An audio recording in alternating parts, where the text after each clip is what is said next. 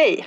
Jag heter Karin Pattersson och är kulturchef på Aftonbladet som har Skandinaviens största och ja, bästa kultursida.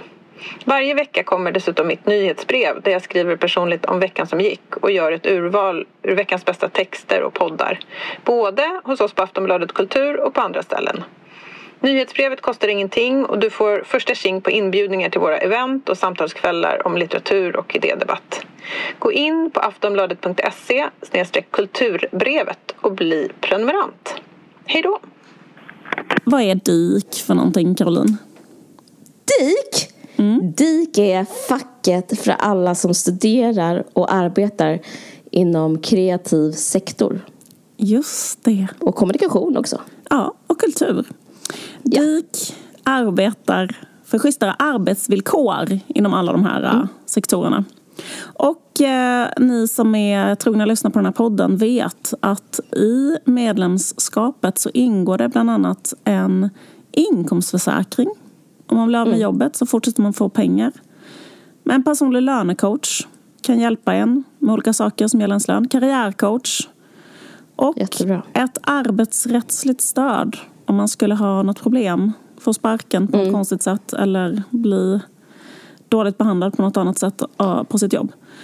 Vi kanske ska säga när man får det problemet, inte för att vara cynisk. Men, men det händer oftast liksom någon gång under, under ens karriär. Det gör det verkligen. Nå, något tjall är det alltid. Det är alltid något tjall, exakt. Um, exempel på branscher är bibliotek, kommunikation, reklam, arkiv, museum, datorspel, design, språk.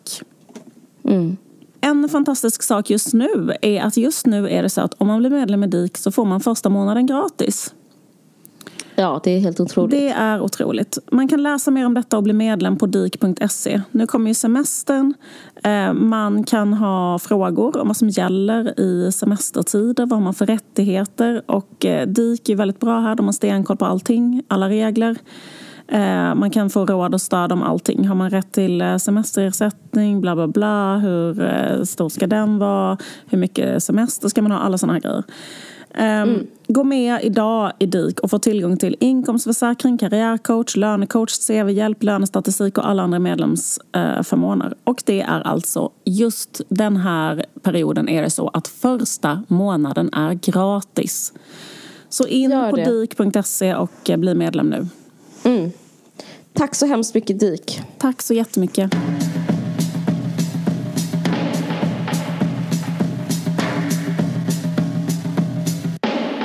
Jag lyssnade på uh, Ivar Arpis uh, intervju med Cissi Wallin. Mm.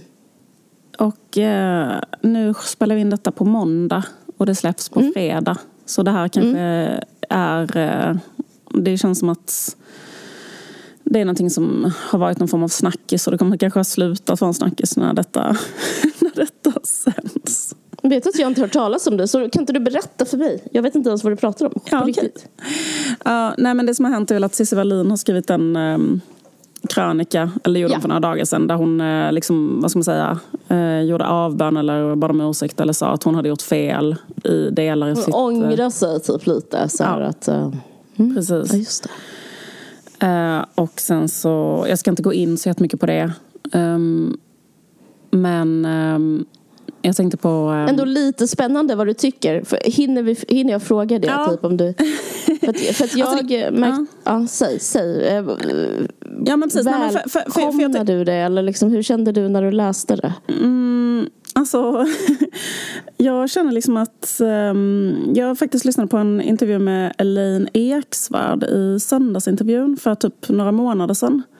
Och det mm. var väldigt likt för att hon har exakt samma resa. Så hon har liksom sagt, okay. ja, så hon sa liksom nästan precis samma sak och hon har skrivit en krönika om mm. det. Och de tog mm. upp eh, nästan samma exempel också som var till exempel det här Mr Cool-drevet. Att båda två eh, så här i efterhand eh, tyckte att det var kanske lite onödigt. Det är så kul att... jag tyckte, det fattar inte jag att det var det värsta. Alltså jag, jag läste också det som ett exempel. Mm. Alltså jag tror, var det, så, var det så farligt? Ja, precis. Jag vet inte om det... det visar sig att de älskade låten. Nej, jag skojar. Precis, exakt. När de väl hade hört låten så fattade de hur kul det var. Det är bra. Nej, men att...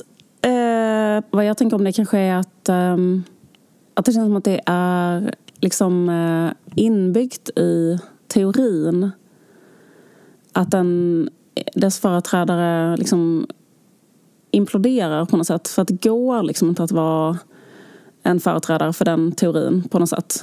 Utan att mm. det här ska hända. Och jag är nästan förvånad att det har liksom pågått så länge som det har gjort. För det är nästan det tycker jag är det som är det konstiga med Cissi Wallin. Hur det har kunnat bara pågå så länge. Ja. Alltså det ska, till en, det ska till en rätt speciell person. För att stå ut, eller vad ska man säga, i det i det klimatet. Ja, på liksom. den platsen, ja. på, den, på, den, ja, på den positionen. Exakt. För att om man säger så här, att de är liksom handelsresande i grejen att, eh, att berätta att andra människor utövar förtryck. Mm. Att liksom när man gör det, för jag kan känna igen mig själv i det också. Att liksom man har jobbat mm, med det. Peka ut. Peka ut liksom. folk. Ja, exakt. Mm, liksom. Det har du ju gjort i dina serier. Precis, alltså, var... Fast på ett roligt sätt. Med humor. Nej men det har ju inte hon gjort, det är en helt annan grej. Alltså, ja, ja, ja, ja, precis. Och det var också, upplever jag, att jag gjorde liksom pre-internet då. Alltså i mina ja, serier då. Att det är liksom en annan sak. Alltså det där jag skulle komma till att jag tycker det handlar väldigt mycket om platsen, var det sker någonstans. Liksom. Mm. Att jag upplever det som en jättestor faktor. Liksom.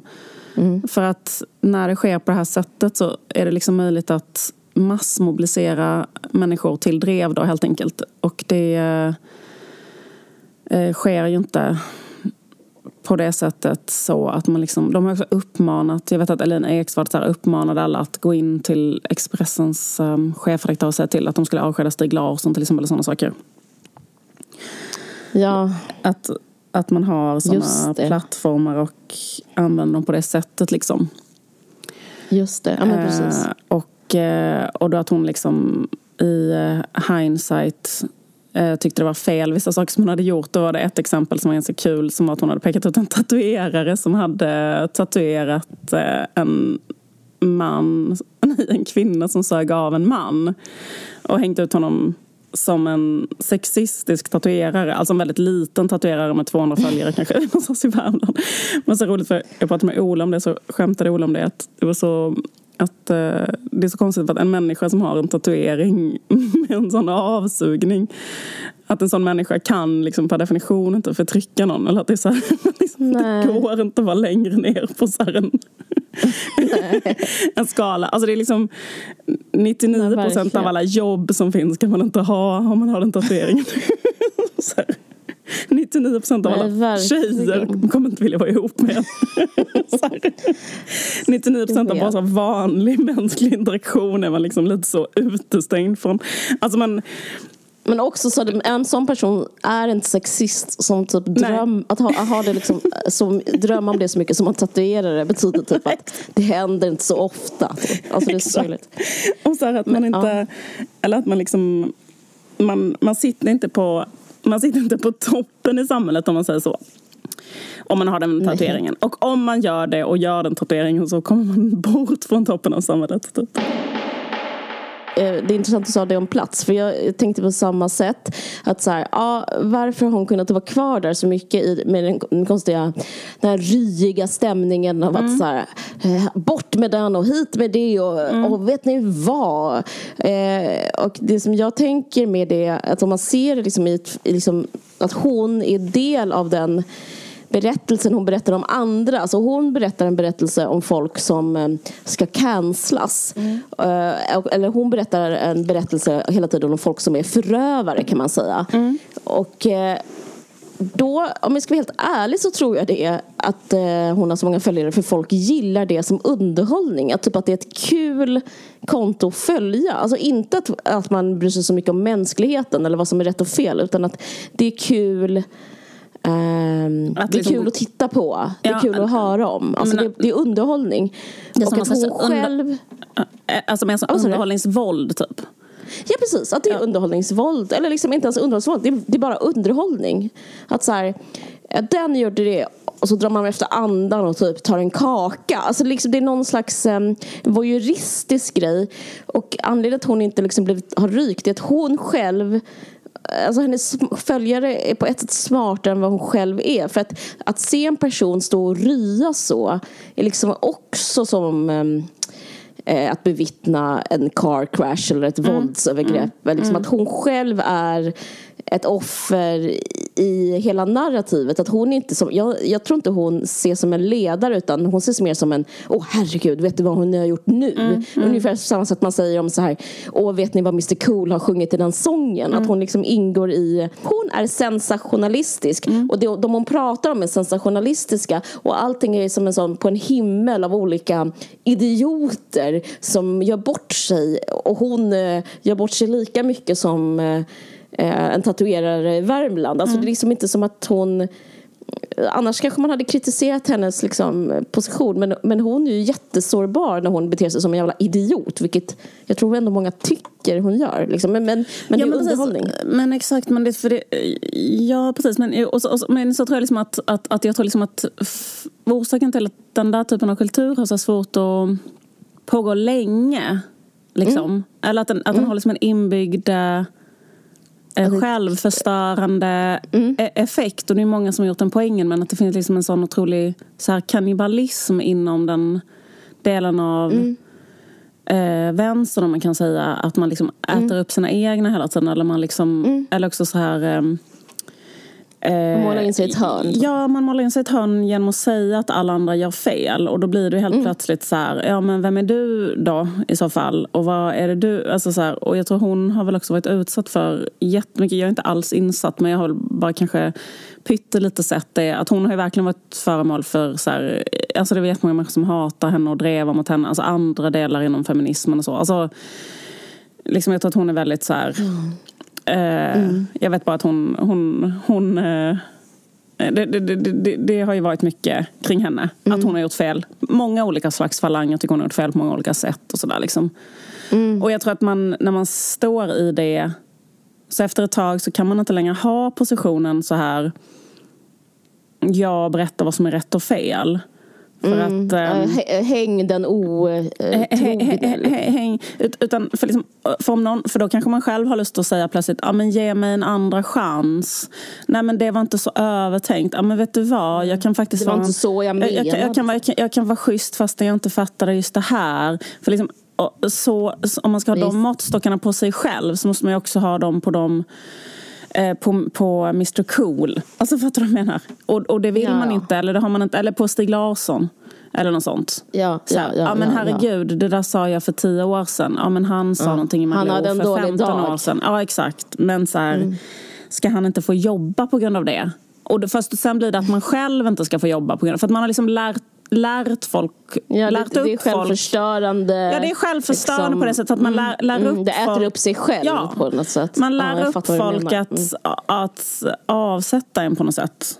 Eh, liksom, vilket ja. de också har gjort. Och jag tror säkert det är därför hon säger detta nu. För att hon, hon är väl i en sån omöjlig situation på något sätt. Alltså, mm. okay, ja, möjligt. Ja, eller jag att... tänker att det börjar bli otrendigt också. Ja, jag tänker att eller det börjar bli. Alltså det har ju varit... Jag, jag, ja, men, det, ja, men jag tycker det är så konstigt. För hos, hos, nej, men, hos, men det har varit otrendigt ja. liksom, i, i, på ett visst skikt. Men liksom även bland den stora massan börjar tycka det är mm. otrendigt. Liksom, jag hörde den här Raseriet-podden. För ett år sedan var de för cancelkultur. Och nu gjorde de ett avsnitt som var mot cancelkultur. Alltså som att liksom, även i de breda skikten blir det eh, otrendigt. Och jag tänker ja. också som en annan sak som är det här med Paolo Roberto som är liksom att folk börjar så poletten börjar trilla ner även hos, det här låter så jävla folkföraktande, det är inte det jag menar men det är mer kritik mot Expressen som håller på med de här, publicera allting liksom hela tiden. Också, det är också de som publicerat det här.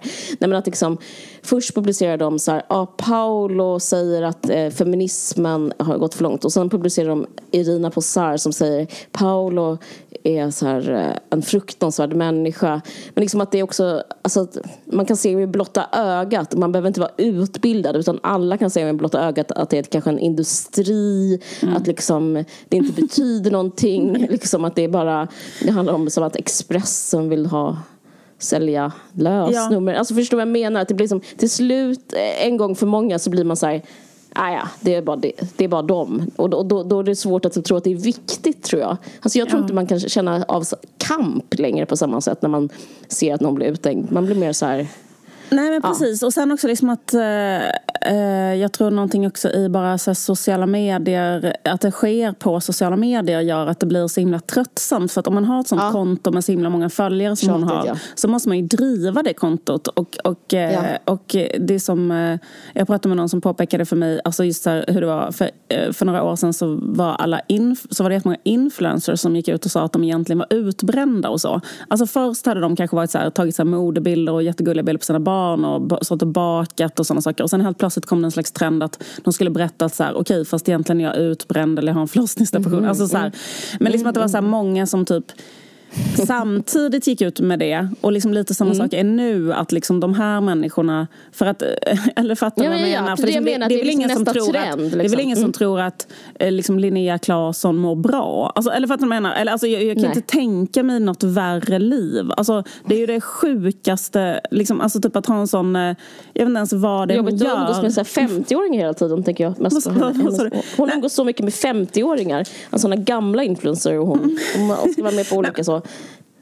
Maran Haag och Sofia Wistams båt hela tiden. Jag tycker det verkar så jobbigt. Alltså, man, är, man är sånt himla konstigt mellanskikt. Så här, varför är jag på Sofia Wistams landställe? Jag är liksom så här 24 och fast liksom, jag är 28 och singel. Varför är jag med typ så gamla frånskilda typ, så personer som jobbar med sin alkoholism? Ja, fast också att de har ändå, en, de har ändå en, ett yrke och man själv, de, de, de där är ju bara kända. För att de, jag vet inte ens vad det är. För att du liksom Nej. gör vad? Alltså det är väldigt så här otydligt. Ja. Men i alla fall är en förebild, på ett väldigt diffust sätt en förebild.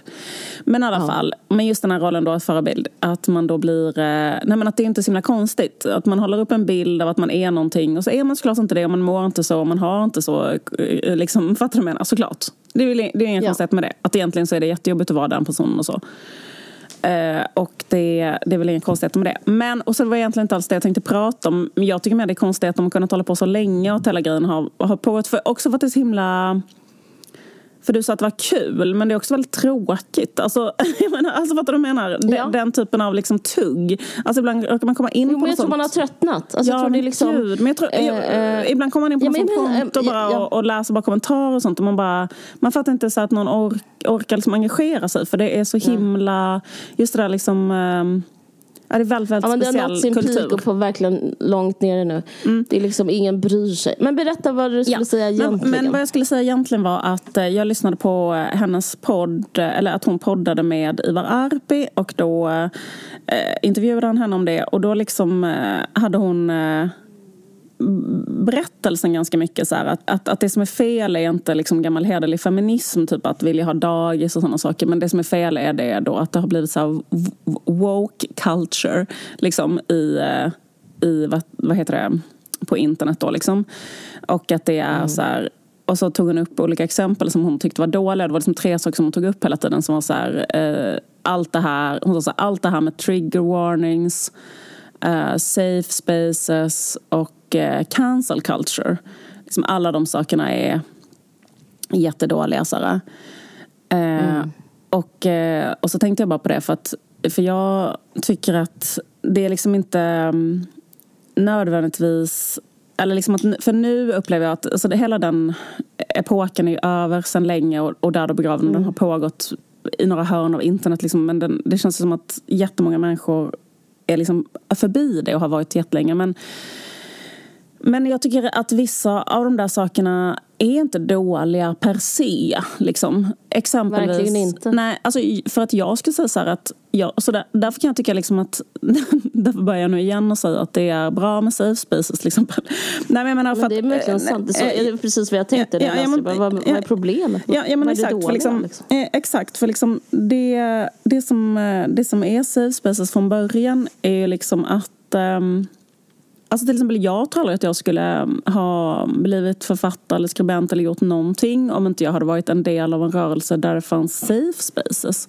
Alltså, mm. liksom, eh, det var en jättestor grej. Jag hade en feministisk basgrupp i liksom, ett helt år där vi pratade liksom två gånger i veckan i en timme. Liksom, alltså, alltså förstår du vad jag menar? Det, det, alltså, det, det kommer från eh, det är så här, en feministisk praktik då, att man har en basgrupp där man pratar mm. med människor som är an, liksom andra kvinnor bara om olika saker som handlar om att vara en kvinna då.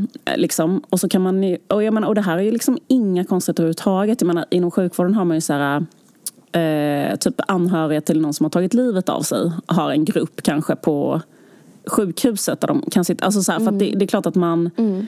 när man är, har vissa typer av erfarenheter så kan det vara ganska skönt att sitta och prata om de erfarenheterna.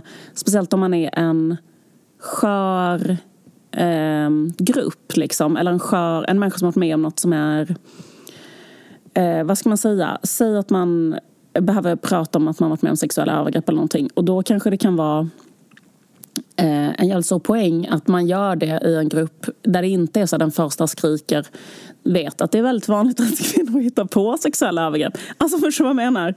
Alltså liksom att mm. man, man, kan inte göra det på Twitter. Alltså förstår du vad jag menar? Typ ha en sån diskussion. Eller man kan mm. inte... Liksom nu har hela Twitter blivit en safe space för högern typ. För det är bara Alltså, jag är aldrig inne där, men det känns så. Som att det enda är att det bara är så här, folk som bekräftar varandras eh, högeråsikter där, typ. Och de behöver aldrig höra någon annan eh, åsikt och så. Men, men, men det jag menar är liksom att eh, och, och, detta handlar också, och det, och det kanske är så ännu viktigare då när det, liksom, när det finns så himla mycket, när, så jävla mycket sker på internet. Men att liksom, till exempel att ha en grupp där man träffar andra människor på riktigt och sitter och pratar med dem eh, om någon form av erfarenhet där man känner att man vill bara i lugn och ro under ett år sitta och diskutera olika saker, hur man har känt sig, som om man är en ung tjej. Mm. Ja, men alltså, jag hade aldrig liksom, eh, vågat typ, skriva något eller säga något eller någonting sånt där, om inte det hade varit för eh, att jag vistades i en kultur där det fanns liksom, frivilliga sammanslutningar av safe spaces. Mm. Ja, fan vad fint att du, att du fick ha det. Det låter helt underbart. Det låter ja, också kul tycker jag. Det var jätte, jätte, jättekul. Rekommenderar varmt. Jag blir avundsjuk. Nej, jättemånga har ju det av sina kompisar. Man kan ju säga att vi har haft ett safe space på ett sätt. Alltså förstår du vad jag menar? Bara genom att vara kompisar. Alltså så är det ju också. Verkligen, verkligen, verkligen. Det skulle, jag säga, det skulle jag säga utan att tveka, utan att darra på manschetten. Men jag vill inte bli sentimental, men det håller jag verkligen med om. Ja, för det är liksom... Men och, och då liksom, alltså för att det är ju så, det är därifrån uttrycket kommer och det handlar jättemycket om så LGTB-communities och det kan man bara tänka så här att till exempel, även om det är så här, ja det är så jävla okej att vara lesbisk idag till exempel, men att vara lesbisk jag tycker runt hela dagarna och vara liksom ändå det andra på något sätt hela tiden i alla sammanhang. Du lyssnar på något, du tittar på tv-program så här. Och då hade man ju då kanske en, eh, ja men bara det att ha en gayklubb där man kan gå ner och alla där gay är ju liksom en, mm. ett safe space som är första typen av safe space nästan. För mm. att där är det lugnt att vara dig själv och uttrycka dig på det sättet utan att du hela tiden liksom måste typ så förklara för allt och alla som absolut inte har den erfarenheten. Liksom, mm. Du måste börja från noll i varenda jävla samtal. Alltså det är det som är grunden i safe spaces. Liksom. Mm. Uh, och sen är ju, tycker jag, det viktiga med safe spaces är ju bara... Alltså jag, menar, jag bara tycker att det är så jävla tråkigt att man så ska kasta ut... Eller jag, tycker, jag tror inte man ska kasta ut barnet ur badvattnet liksom. True.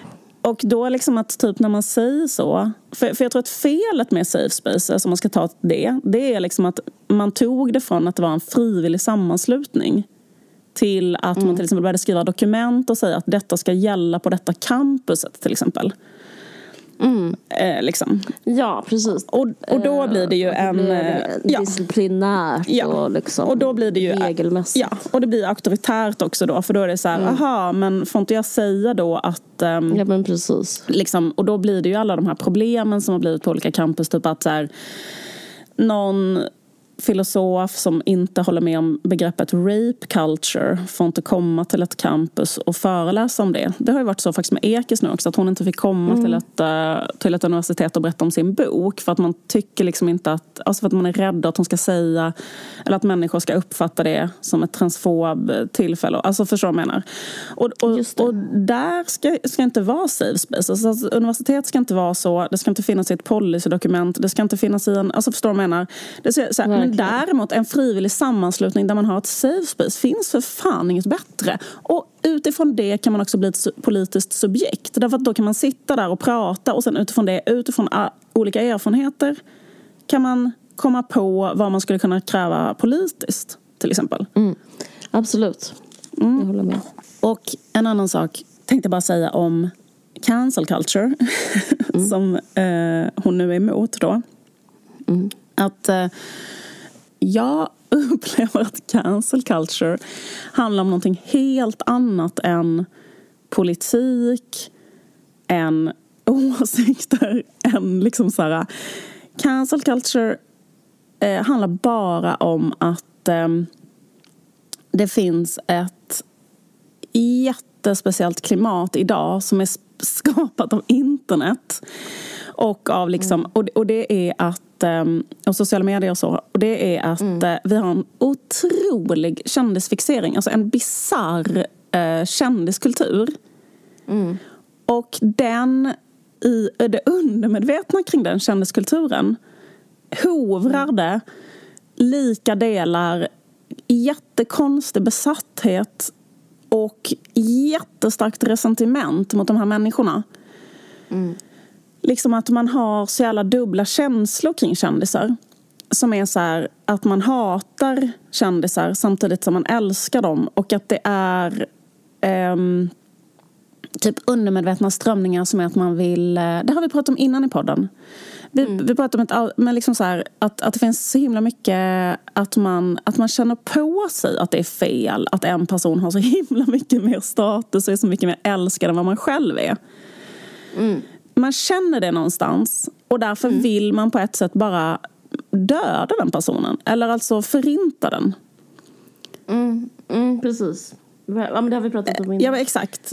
Jag upplever att cancer culture handlar, handlar mm. bara om det som är liksom en, en, någonting som sker långt ner i eh, bottensatsen av ens undermedvetna. Mm. Som är att man har dubbla känslor som är lika mycket att man vill förinta som att man vill ligga med mm. Eh, de här människorna mm. som man ser hela tiden. Jag ska spela upp för dig ett klipp som jag tyckte var så jävla intressant som jag klippte ut för att jag såg den här Leonard Cohen-dokumentären för jättelänge sedan. Och då handlade det om att Eh, han var och spelade, på ett, spelade med sitt band på ett eh, mentalsjukhus någonstans mm. i Kanada. Mm. Det var en sån typisk 60-talsgrej. Att alla musiker Verkligen. skulle liksom uppträda på för, för då sinnessjuka människor som var inspärrade. Och mm. så, så var han med sitt band och spelade. Och sen så i den här, i den här dokumentären så blir hans jag vet inte om det är hans basist eller någonting som heter i alla fall Ron Cornelius som berättar om mm. det här mm. tillfället då.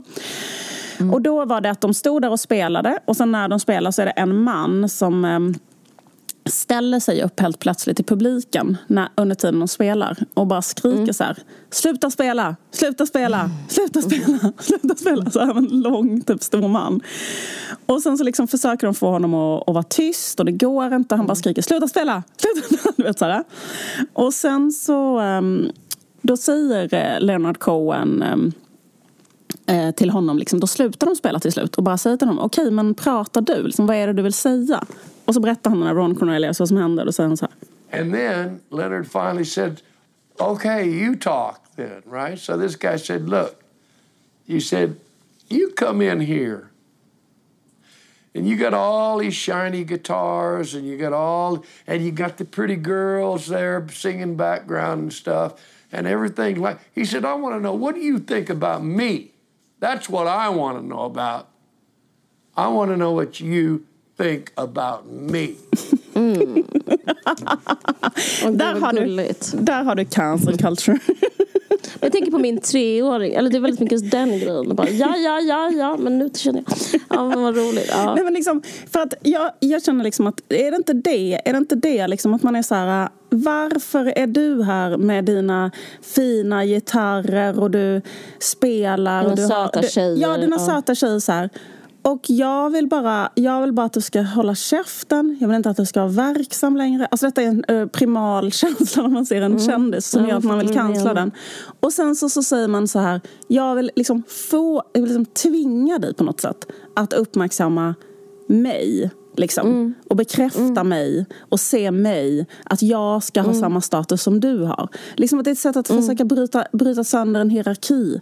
Liksom, och, ja, fan vad intressant. För att jag, jag och, och, liksom, och att det absolut inte har att göra med feminism. Alltså det är bara bisarrt. Alltså det har inte att göra med feminism, det har inte att göra med liksom, du vet, äh, äh, liksom att någon har gjort något olämpligt sexuellt. Liksom, det är bara en, en, liksom en yta för att eh, maskera den här pri primala liksom, drivkraften. Så jag tänkte på det för att hon, nu håller hon på, eh, vad heter det, Cissi Wallin att försöka driva så anti-cancel culture istället på sitt Instagram såg jag. Mm. Och då har liksom tagit upp olika exempel. Och då mm. tog hon upp ett som jag tycker jag är väldigt dåligt exempel. Eh, som mm. var då, eh, som är den här amerikanska fotomodellen Chrissy Teigen. Mm, jag läste att hon eh, har ett, eh, en norsk pappa, så det är egentligen Teigen.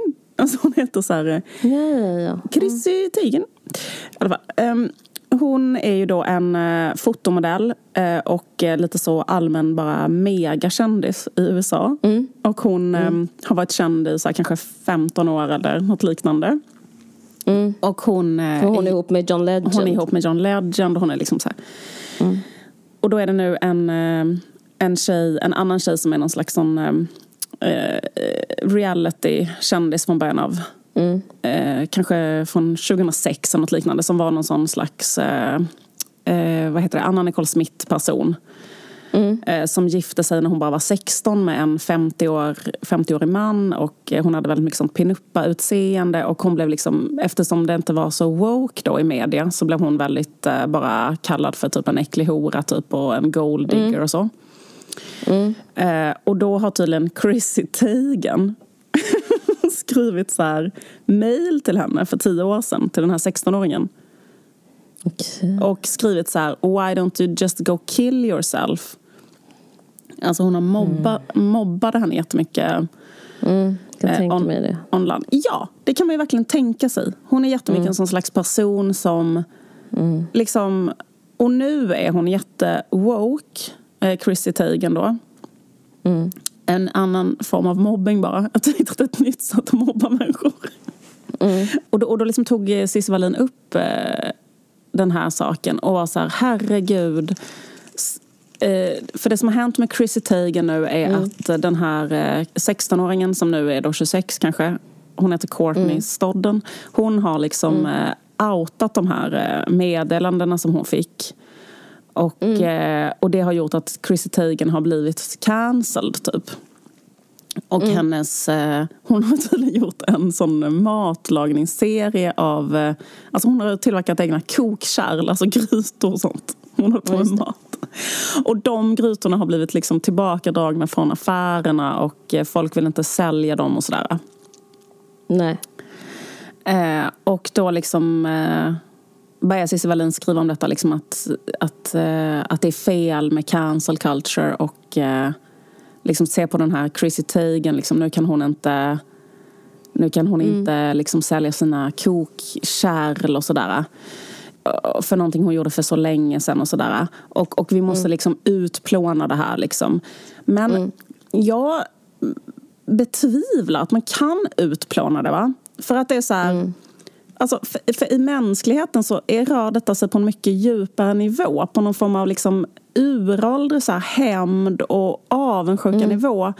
Och det att Chrissy Teigen har varit känd i 15 år och mycket bättre behandlad än alla oss, det har varit orättvist. Alltså, det är därifrån mm. kommer resentimentet. Mm. Och hon, den här 26-åringen, har skrivit så här att hon inte förlåter henne då för de här Nej. meddelandena. Och det är klart att hon inte Nej. gör det. För att det hon vill, det hon vill få till, för hon är en totalt bortglömd person. Mm. Men nu har hon ju mm. fått sin hämnd. Hon har ju varit så här Stop playing music, stop playing. Så har hon sagt till Chrissy Teigen. Mm. Sluta mm. sälja dina kokkärl. Mm. Jag vill att du ska mm. se mig och säga mm. What do you think about me? Alltså jag vill ha dels din bekräftelse och dels vill jag förinta dig liksom. Mm. Och så upplever jag är drivkraften bakom all cancel culture. Och det tror jag är något jävligt så här djupt liggande som har att göra med att man, att det är liksom en primal motreaktion mot kändiskulturen som är att man vill att, att liksom, vi är i en jätteuppskruvad kändiskultur samtidigt som mänskligheten parallellt med att man skruvar upp kändiskulturen maximalt hela tiden har motsatt snurr åt andra hållet där man vill förinta den. Mm. Ja, men jag hör vad du säger. Ja, jag håller inte riktigt med. Jag kommer ihåg att jag pratade om det här för typ tre avsnitt sedan. Om cancel culture. Att jag att, att vi hade varit mot cancel culture i vår podd och att jag har svängt för att det blivit mm. för cancel mm. culture. Mm. För att, och jag tycker det är rätt så loll att eh, Cissi Wallin är emot nu. För man kan använda Cissi Wallin som en sån omvänd termometer på något sätt. alltså, till, ja, men typ som att hon, och jag känner mig så stärkt eh, i min tes. För att liksom, om hon är för något, då är det sannolikt fel. Och jag tycker liksom det här tycker jag det är som att hon inte förstår att, att det här gör mig rädd. Alltså när hon är mot cancel culture så kanske det är dags att, att borsta av ja. den. Ja men för att grejen är, det finns, exakt som du pratar om safe spaces. Alltså jag håller med dig, det, just det här med kändiskulturen. Det får mig att tänka också på, vad fan heter han? Eh, Walter Benjamin när han pratar om att eh, som kulturkonsument alltså i ett fascistiskt samhälle, alltså han beskriver att USA är ett fascistiskt eh, samhälle och att kulturen i Hollywood, för det var länge sedan, Hollywoodfilmer, så är det som att man, eh, eh, man det enda man har att göra alltså, som konsument, och det har ju vi som Instagram-användare också, det enda vi har att göra är att ta emot. Vi mm. bara liksom ja. reciproka liksom. Ja. Vi bara tar emot mm. allting. Vi, det är ingen, det är ingen jag och du-relation någonstans. Nej, nej. Och, där, och, det, och det är en fejkad, det är en fejkad relation som mm. är så att den ena säger jättemycket och eh, uttrycker jättemycket. Och då, då tog han Hollywoodfilmer som exempel men det går att översätta på Instagram. Eh, men liksom det som fascistiska i det och liksom, det är att man blir bara presenterad en verklighet som man inte har någon chans att påverka. Mm. Eh, och, eh, och det ser ut som man kan påverka den för den förändras hela tiden men det är bara någon annan i eliten som ändrar den mm. framför ens ögon. Mm. Så jag håller med dig, alltså jag tycker det är spännande och man kan liksom, det finns teori, alltså, du, du har stöd liksom i de stora tänk, hos de stora tänkarna. Men jag tänker just wow, med cancel culture att det finns Nej men jag tänker just med, med, cancel culture att liksom just eh, om någon säger så, så så, så kanske så låter det som att den är ofredad. För det finns en poäng med cancel, cancel culture som är eh, om man liksom bara gör analysen så att, att alla inte har samma rättigheter. Och liksom, nu ska inte jag berätta det här för dig för du vet allt det här men liksom, om man känner sig oskyddad av ett rättssystem så, så är ju cancel culture verksam. Mm. Och det är liksom Just nu så är Sverige ett jättedåligt exempel på hur cancel culture, liksom, hur man liksom vägrar cancel culture. Att man eh, att, eh, liksom, misshandlade kvinnor som kan peka ut sin förövare ändå inte får skydd och eh, de, de blir istället alltså satt i system det här med förtal istället. Alltså förtal är det nya cancel culture och liksom det är offren som blir cancellerade istället. Så jag vet inte, då, jag, jag, tycker det är intressant att se cancel culture ur, liksom, ur så här, liksom ett rättsstat som inte räcker. Men jag håller verkligen med dig om i den här Alltså Instagramvärlden. Ja, liksom. för när jag tänker så här, när det inte handlar om brott utan mer handlar om så här, mm, mm, mm kändisar mm, mm, som har gjort fel. Som i det här fallet så Precis. är det, inte oh, ja. brottsligt att mobba någon Nej. Eh, på det sättet även om det, Nej, det är kändisgrejen. Utan, utan, utan, det är bara liksom en, ett, någonting man kan mm. göra. Men grejen är att men erkänner du inte, blir du inte lite rädd när du hör att hon säger det? Då är det så, shit, vi måste, vi måste värna cancel culture. Så känner jag direkt när jag hör det där. Jag bara, jo, precis. Jag tror mer att liksom, jag tror, alltså jag tror inte att det spelar någon roll liksom, vad någon säger om cancel culture Nej. eller sådär. Utan jag tror så här, det är en, det är en oundviklig skugga som följer med när du är känd. För att, så, jag förstår. Du, så, så, samma, sak, samma ja. sak som henne. Liksom att att det är så att folk vill riva, liksom riva ner henne. Alltså jag menar, ja. därför, att hon, därför att hon är egentligen på en slags oförtjänt pedestal. Alltså förstår du vad jag menar? In, inte för att liksom så, men jag menar, och det är samma grej med mig Nej, själv. alltså, typ, eller sådär, liksom, att, sådär, att det var precis som sådär, att romerska kejsare hade typ en anställd mm. slav som gick bredvid dem hela tiden och sa memento mori. Eh, för att mm. de skulle liksom komma ihåg att de var dödliga. Att de inte skulle få mm. hybris, mm. att de inte skulle tappa det. Men liksom att mm. alla så känner kändisar Um, liksom att man måste nästan ha en så här remember cancel culture därför att du, du kommer typ att bli mm. cancellad. Och inte, det är cykliskt. liksom. Ja, och, att, och att, för att, det, att för att du har fått något som inte har varit särskilt rättvist. Alltså, Fattar du vad jag menar? Typ att det är, så här, det är bara en, det är liksom en del av, det en del av den liksom dansen på ett jättekonstigt sätt. Och att människor känner ofta jättemycket dubbla känslor gentemot kändisar. Och jag upplever att det är det som är drivkraften. Typ att det finns mm. jättemycket avundsjuka. Jag kände så här, till exempel att när haveristerna till exempel, eller vad de heter, liksom gör de här stora gräven kring Linnea Claesson. Så liksom lika mm. delar, liksom på ytan så handlar det om något politik, hon har gjort fel och det, det ena med det tredje, lite gräv och sådär. Men under ja. upplever jag att det bubblar en ström som handlar om att så här, What do you think about me? liksom att ja, den där eh, Henke Nej, vill att Linnea ska titta på honom och säga Vem är jag för dig? Liksom, mm. eh, eller så här, uh, uh, uh, vad tycker du om mig? Alltså typ så här, eller, eller mm. faktiskt också kvinnor som är jättearga på framgångsrika män och så. Att det liksom så här, mm. finns en dimension av otroligt resentiment. Så här, Filip och Fredrik, vad tycker ni om mig? Vad, liksom, mm. ska, kan ni bekräfta mig? Eller, kan, eller, så, eller så vill jag döda er. Men liksom att det finns någonting i att så här, det är hierarkin som äter upp en. Mm. Och att den är på något sätt onaturlig. För att liksom i alla samhällen så, mm. alltså, så är det inte... Alltså typ så fort, eh, så fort någon blir för Alltså det är liksom sådär, tror jag, bara för att samhällen ska kunna hålla ihop. Så i, alltså typ att om någon, om någon får en för stor bit av kakan, eller för att de menar, då blir det, yeah. då, det, det, blir farligt för den mm. personen direkt. Alltså, det, det, är liksom, det, det är bara som en del av, jag tror bara det är en del av det mänskliga psyket. Och därför så tycker jag att det kan vara lite dumt att hålla på med cancel culture. Alltså att, att, att till exempel att säga så här eh, feministisk cancel culture är fel eller, eller och så vidare. För att mm. egentligen så upplever jag att jättemånga av de problemen som, som hon tar upp och, och tar avstånd från som jag tror är ett problem som nästan alla andra i Sverige har förstått för jättelänge sedan. Att det är fel att mm. eh, jättekända människor eh, drevar mot liksom, enskilda privatpersoner mer eller mindre. Mm. liksom, och eh, gör så att de inte kan vara verksamma. Alltså, mm.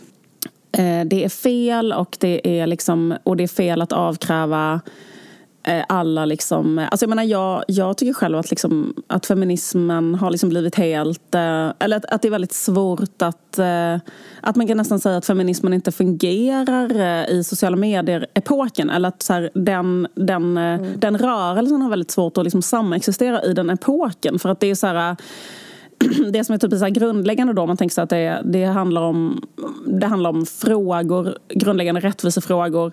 Alltså till exempel så här, om man säger så på 70-talet, det naturliga skulle vara att man, när man har ett problem gemensamt för kvinnor, till mm. exempel mm. våldtäkt borde vara förbjudet um, inom äktenskapet, det var det inte på 70-talet. Säg att man vill att det ska vara förbjudet. Eh, mm då kan man liksom där och då samla ihop en grupp och protestera mot det och sådär. Sen upplöses gruppen efter att man har fått igenom det lagförslaget. Man behöver inte ses eller tänka på saken på tio år. Men liksom hon är som skyldig sina följare, hon har så himla mm. många följare, att varje dag uppdatera. Och det måste, det, måste, det måste kastas in så jävla mycket ved i brasan och mm. allt måste mm, vara en sån orättvisa och allt måste, alltså du vet så här, Och det, det mm. slutar med att det är saker som är helt irrelevanta och um, Eh, plus att eh, någonting i sociala medier också gör att vissa människor blir ledare för feminismen när det egentligen typ bara är en sån platt gräsrotsrörelse som handlar om att här, få igenom vissa frågor. För då blir det så här, aha, men du har de här, alla de här Just följarna det. så blir du så naturligt en slags talesperson. Eller om, om, om till exempel Cissi Wallin skriver något, om Mia Skäringer skriver någonting, då får det liksom så himla stor spridning. Eh, men mm. liksom, det, det kanske är någon helt annan person som inte har någon, några följare som liksom är den som eh, har den eh, mest eh, viktiga saken att komma med. Alltså sådär. Men det blir liksom mer som en personkult men kring också, vissa människor. Och det ja, har liksom men det, aldrig, men de frågorna varit... har ju ingen, har ingen tydlig adre, äh, avsändare. Nej, så nej. det är liksom oavsändbara. Alltså, ja. det, är liksom inte en, det kommer inte från en människa på det sättet egentligen. Utan det är liksom gemensamma mål mer. Ja.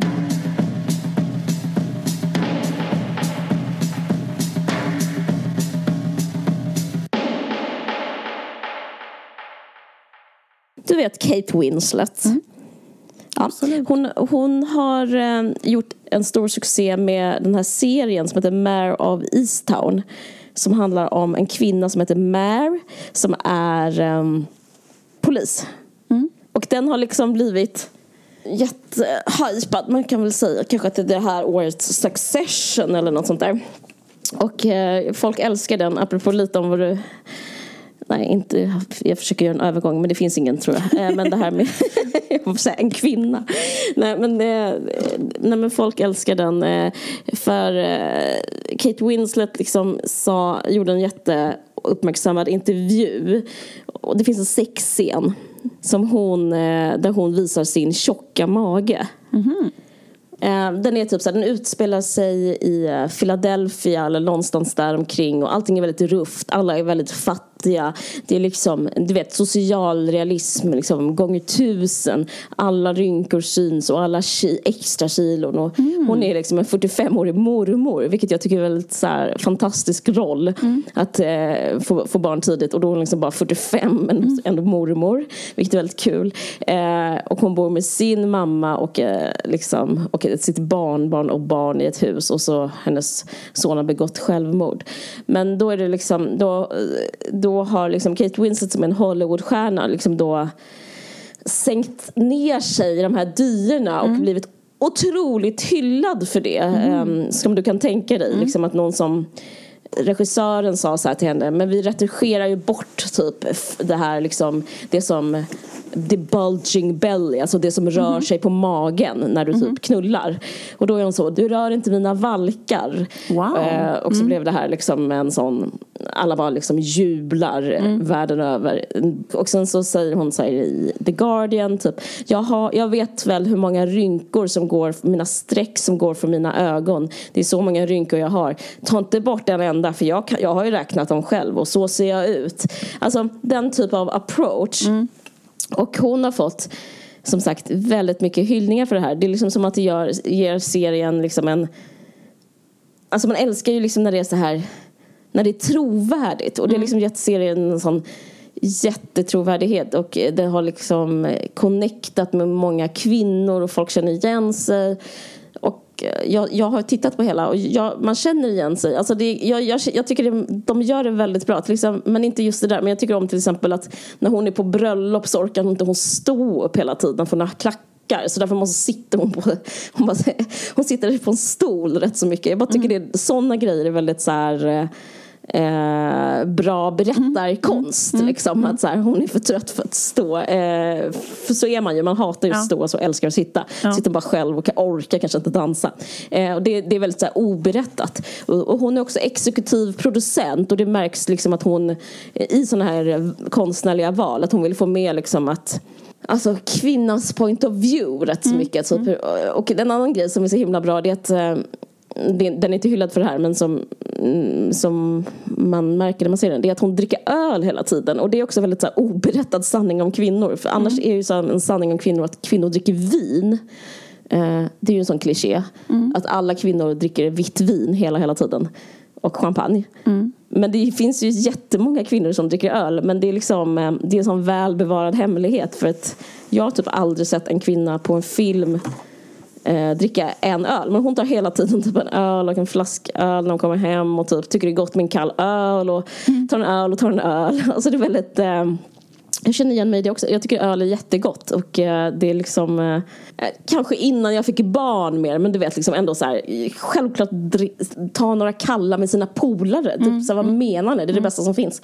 Och det är liksom också gestaltat här på ett sätt som är nytt. Eh, nej men jag vet inte men jag tycker det är intressant för att den här har fått liksom en sån här Okej, lite apropå vad du pratar om, om feminism. Att den här har fått så otroligt eh, en stämpel av att liksom blivit utsedd som den feministiska så här, räddaren. Liksom. Den, den, eh, det finns hopp om feminismen. Typ, titta här. Och liksom, mm. eh, det, det, här är liksom motsatsen till eh, Vänner reunion som kommer med massa liksom att de är jättebotoxade och har massa fillers. Så här. Det här finns inte en enda filler. Och, liksom, och då ser man det som att det är dåligt och att det här är bra. Mm. Liksom. Nej men jag tänkte så här, äh, att det, det alltså, jag, jag har nästan inget att säga om det liksom är feministiskt eller inte. Jag vet inte. Typ att det är kanske rätt feministiskt att, att, att hon är lite så här trött och typ tjock eller liksom, hon är inte mm. ens tjock men hon, mm. men hon är så här, det anses att hon är tjock i den här. Mm. Om, och jag läste en intervju med henne där hon sa så här, jag har alltid fått, för mig är inte det här något nytt, folk har alltid så här sagt vad du är modig som är så tjock på film. Typ. Ända sedan hon var 19 har hon fått höra det. Så här, det är så bra att du typ så ser ut så där och mm. sen så ändå liksom vågar visa det. Mm. Och då hon svarar typ så här då, då, sa, och då säger reporten så här, ah, men du har alltid så varit väldigt kaxig så här, mot reportrar och vågat säga så här, fuck you, jag vill bara vara mig själv och sånt. Och hon bara, nej nej, alltså jag har aldrig varit kaxig. Men eh, folk, jag har bara försvarat mig. Det har varit jättejobbigt när folk liksom har klagat mm. eller liksom så pratat om hur jag ser ut. Så jag ville bara att, liksom, att de ska sluta. Då har jag sagt så här, snälla typ eh, Sluta håll käften. Typ. Sluta liksom, mm. varför ska ni prata om min kropp? Och då har det varit så ett jättecoolt citat, prata inte om min kropp. Så, mm. att hon, liksom, hon upplever sedan hon var 19 att hon har fått försvara att inte vara så här jättesmal. Mm. Nej men jag vet inte, Nej, men jag, det jag ska säga som är så här... för jag har aldrig tänkt på det, att hon inte skulle vara jättesmal. Jag har faktiskt aldrig tänkt på det. Men okej. Hon kanske inte har Nej. varit det. Ja. För hon är ändå väldigt ja, men också så, Vilken film är det de är? Alltså, vilken, ja, jag fattar alltså, ingenting. Då? Bara hon har väl alltid varit jätte... Okej. Um, Mm, ja, ja, men, precis. Men jag tänkte på det nu, inte, eh, absolut inte med hennes liksom, kroppsvolym, men jag tänkte på att hon hade rynkor och typ mm. eh, en eh, ut, så här, blond utväxt och att hon eh, typ är trött. Mm. Alltså det är också någon så här, eh, icke förenligt med så här, ett kvinnoideal att få mm. vara så lite trött.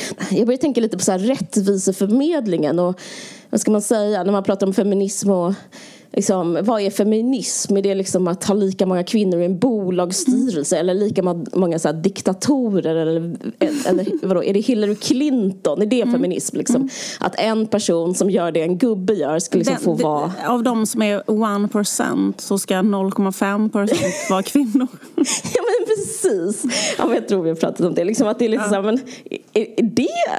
Är det, är feminism. Alltså, ja. Är det det feminism? Ja. Är det det man... Så här, är, är det så här, därför folk så här, går demonstrationer och typ hungerstrejkar och sånt där. Jag vet inte. Men, men grejen är, eh, det här är, för jag såg också samtidigt såg jag eh, Die Hard-filmerna. Mm. Eh, du vet med Bruce Willis. Mm.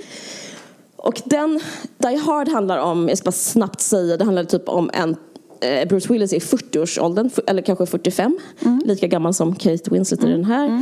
Uh, han har precis skilt sig. Eller så här, det, det, är, han är på dekis på något sätt. Uh -huh. han, är, han är på dekis. Det är knackigt med frugan. Uh. Uh, hon har velat flytta isär. De har flyttat mm. isär i, i Die Hard 1.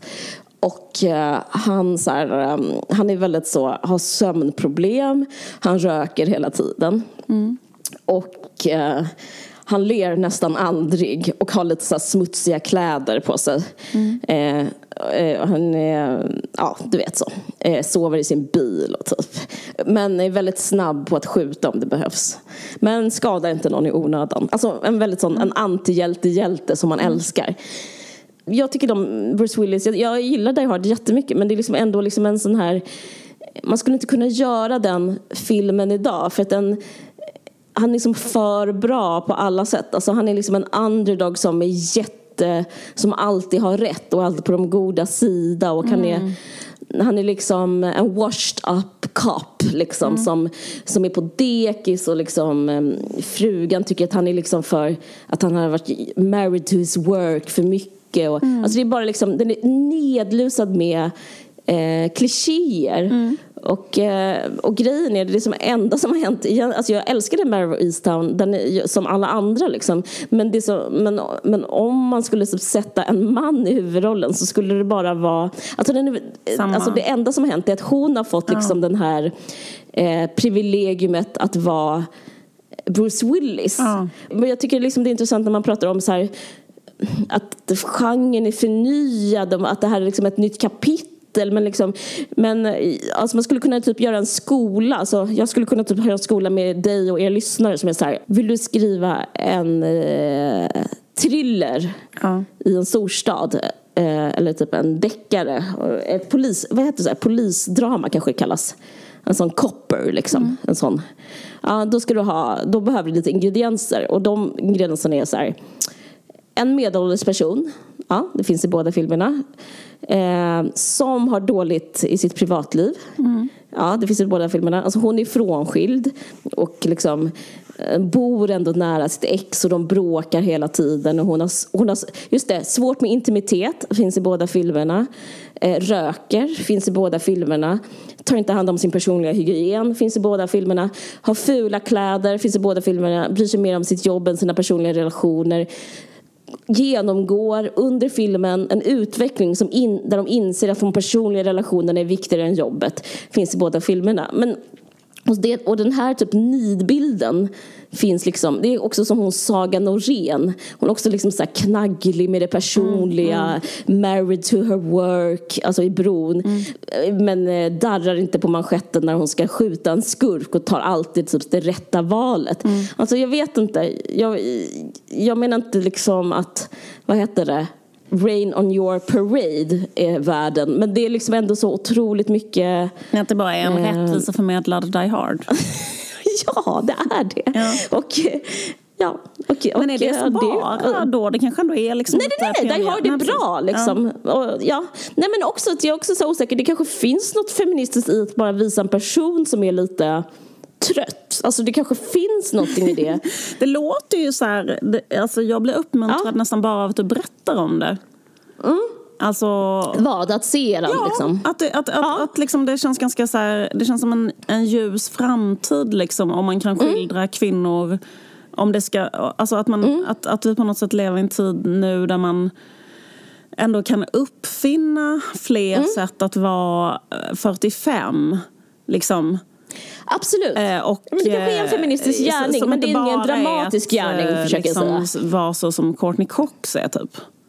Jag vet, jag vet. Eller men det sånt. är spännande utifrån, eh, ja men precis, det kanske är feministiskt men det är liksom inte det är inte nya vågen försöker jag säga. Alltså det är liksom inte, det, det, är inte liksom, det är, inte, det är inga konstnärliga galna Nej. grepp Liksom. Men det, det som är det är att hon får vara en människa. Och det är liksom, ja, det, det har, alltså den är jättebra, jag, jag älskar den. Men, men en annan intressant grej som jag också som jag tror kommer ändras ju mer, alltså det är ju mycket fler hon har också producerat vilket jag tror är liksom anledningen till att allt det här har kunnat vara så här. Men en annan grej som jag tror kommer ändras i framtiden det är att eh, det här med sexscener. Hon, hon säger i den här The Guardian-intervjun att hon inte kommer nog, nog kanske inte göra fler sexscener. Mm -hmm. Att hon är så här, men jag Berätta nu för mig, varför ska jag nu göra det? Alltså för det, det är också en sån grej som varit i eh, konstens och filmens namn. Så här, men det måste ju vara en sexscen och då måste tjejen se ut sådär och då måste du visa bröstet och då måste... Kanske pratar man inte om det för det är liksom nästan lektion 1A att prata om det. Alltså det är kanske för uppenbart exploaterande för att det ens ska vara intressant. Men, men eh, som skådis är man ju så extremt utsatt och särskilt typ om det är manlig blick, en manlig beskrivet sex. Eh, och även Keira Knightley har sagt det. Eh, att hon, kommer, hon har sagt så här, jag kommer aldrig mer göra en sexscen om det är en manlig regissör för att uh, det, det är liksom inte sant utifrån att vara en kvinna. Liksom. Mm. Men jag, vet inte, jag, jag tror det och sen så har det kommit, jag såg den här serien Sjukt, en ny serie på SVT. Där har man använt sig av en så här intimkoordinator. Det som också är så här... Mm, det har jag hört att man gör, alltså gör ja, många filmer nu för tiden. Att jag läste om det i USA Det är så också. spännande. Ja. ja.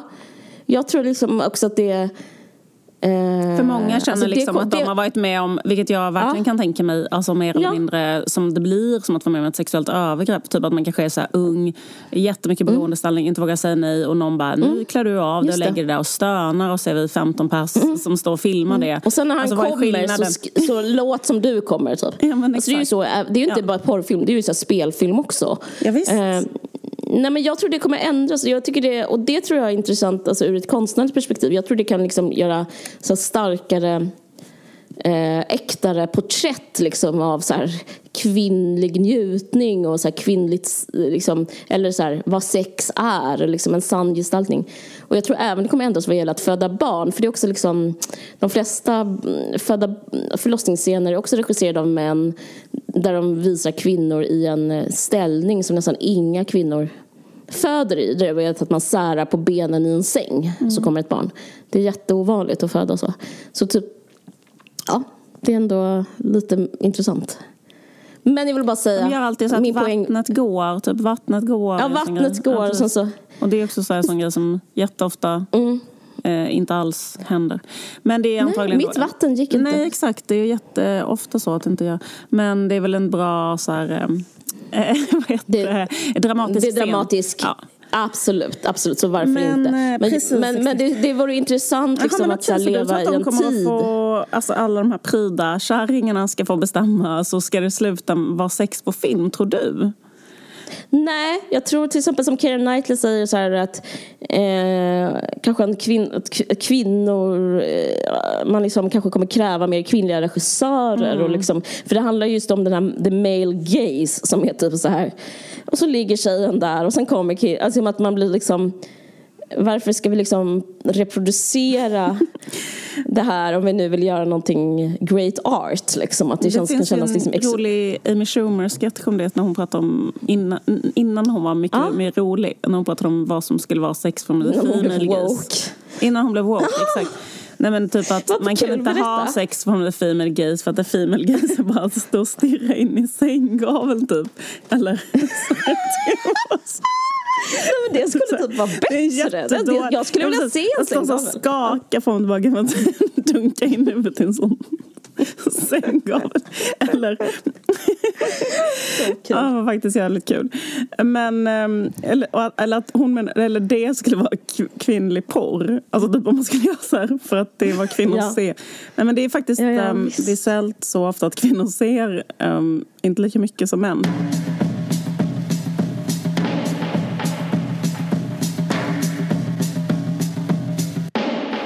Läste jag, hade jag en upp, diktuppläsning. Ja, vad kul. Eller, så, eller jag läste min nya roman. Ja, men jag bara tänkte på det vad du sa om cancelkultur. Mm. För då lyssnade alla som ljus. Mm. Alla kulturbarn i Stockholm. Mm. Essie Klingberg och så vidare. Kristoffer Nyqvist lyssnade som ljus. Men då hade jag mina barn där också. Mm. Och då skrek min treåring Nej, jag vill prata. Jag vill också prata och ville gå upp på scenen. Ungefär som den mentalpatienten. Ja.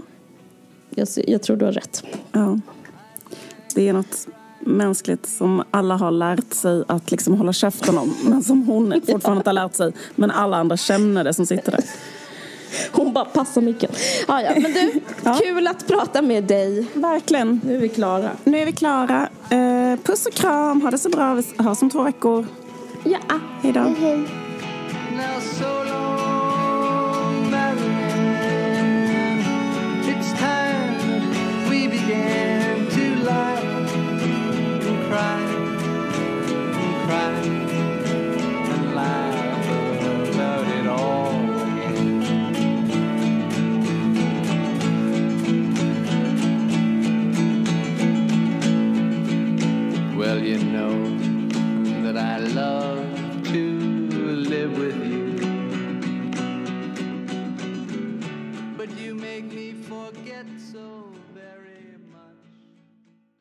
Du har lyssnat på en podcast från Aftonbladet.